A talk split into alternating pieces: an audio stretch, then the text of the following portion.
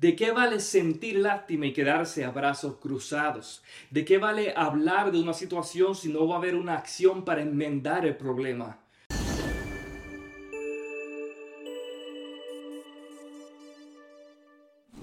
Dios les bendiga, bienvenidos a Cultura de Vivamiento. Les saluda su hermano Eliezer y hoy quiero compartir con ustedes esta breve reflexión bajo el tema Más compasión y menos crueldad.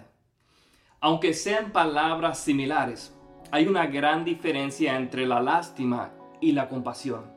Ambas palabras tienen que ver con las emociones, pero cuando profundizamos en su significado, podemos encontrar varias distinciones importantes entre estas palabras. La lástima es un sentimiento pasivo que simplemente implica tristeza, pero no acción. Sin embargo, la compasión es un sentimiento activo que implica un sentimiento de cercanía, de conexión y que insta a mitigar el sufrimiento de los demás. O sea, vivir la vida interior de una persona como si fuese la propia para ser un instrumento de consuelo. La palabra de Dios nos dice en 2 de Corintios capítulo 1 del 3 al 4, bendito sea el Dios y Padre de nuestro Señor Jesucristo, Padre de misericordias y Dios de toda consolación, el cual nos consuela en todas nuestras tribulaciones, para que podamos también nosotros consolar a los que están en cualquier tribulación, por medio de la consolación con que nosotros somos consolados por Dios. Aleluya.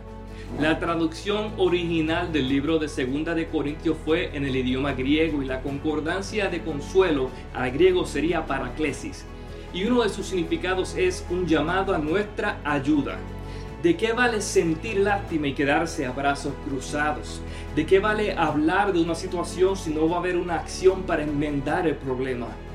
Estoy hablando a los hombres y mujeres de Dios que un día fueron consolados por la tercera persona de la Trinidad y el Espíritu Santo moró en ellos, aleluya, no para criticar, señalar o quedarse en tu zona de confort, sino para dar por gracia lo que por gracia hemos recibido.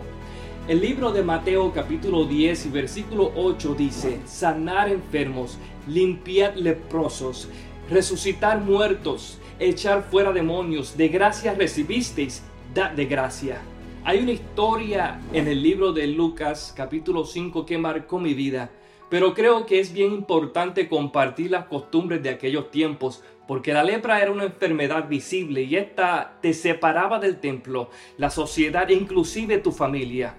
La ley de aquel tiempo le exigía al que tuviese la enfermedad de la lepra que levantara un clamor diciendo inmundo en público y fuese segregado fuera de la ciudad o el campamento. Pero la palabra me dice que Jesús estaba en la ciudad. Imagínate esta escena.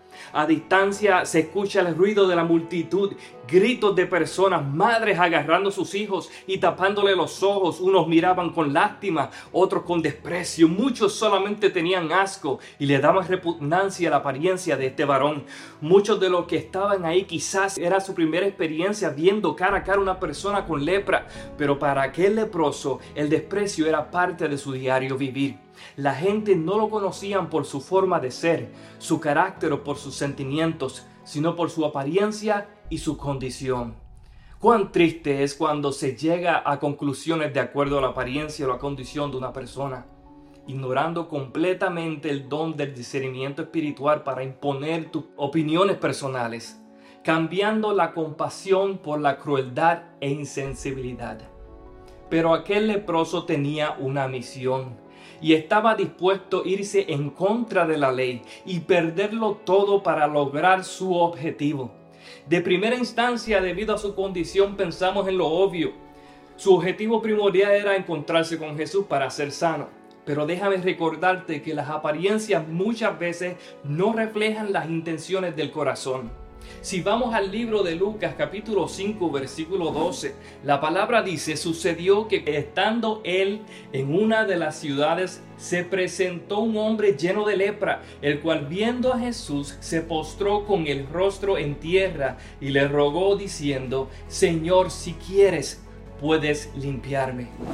Si quieres, qué ironía después de irse en contra de la ley y entrar a la ciudad cuando su deber era morar afuera de la ciudad, dispuesto a enfrentar el rechazo, el desprecio hasta la muerte, teniendo de frente la solución a todos sus problemas, le dice a Jesús, si quieres, puedes sanarme, arriesgando su oportunidad, pudiendo, amén, recibir un no de parte de Jesús. Aquí pude entender que el objetivo primordial de aquel leproso no era ser sano, sino humillarse ante el rey.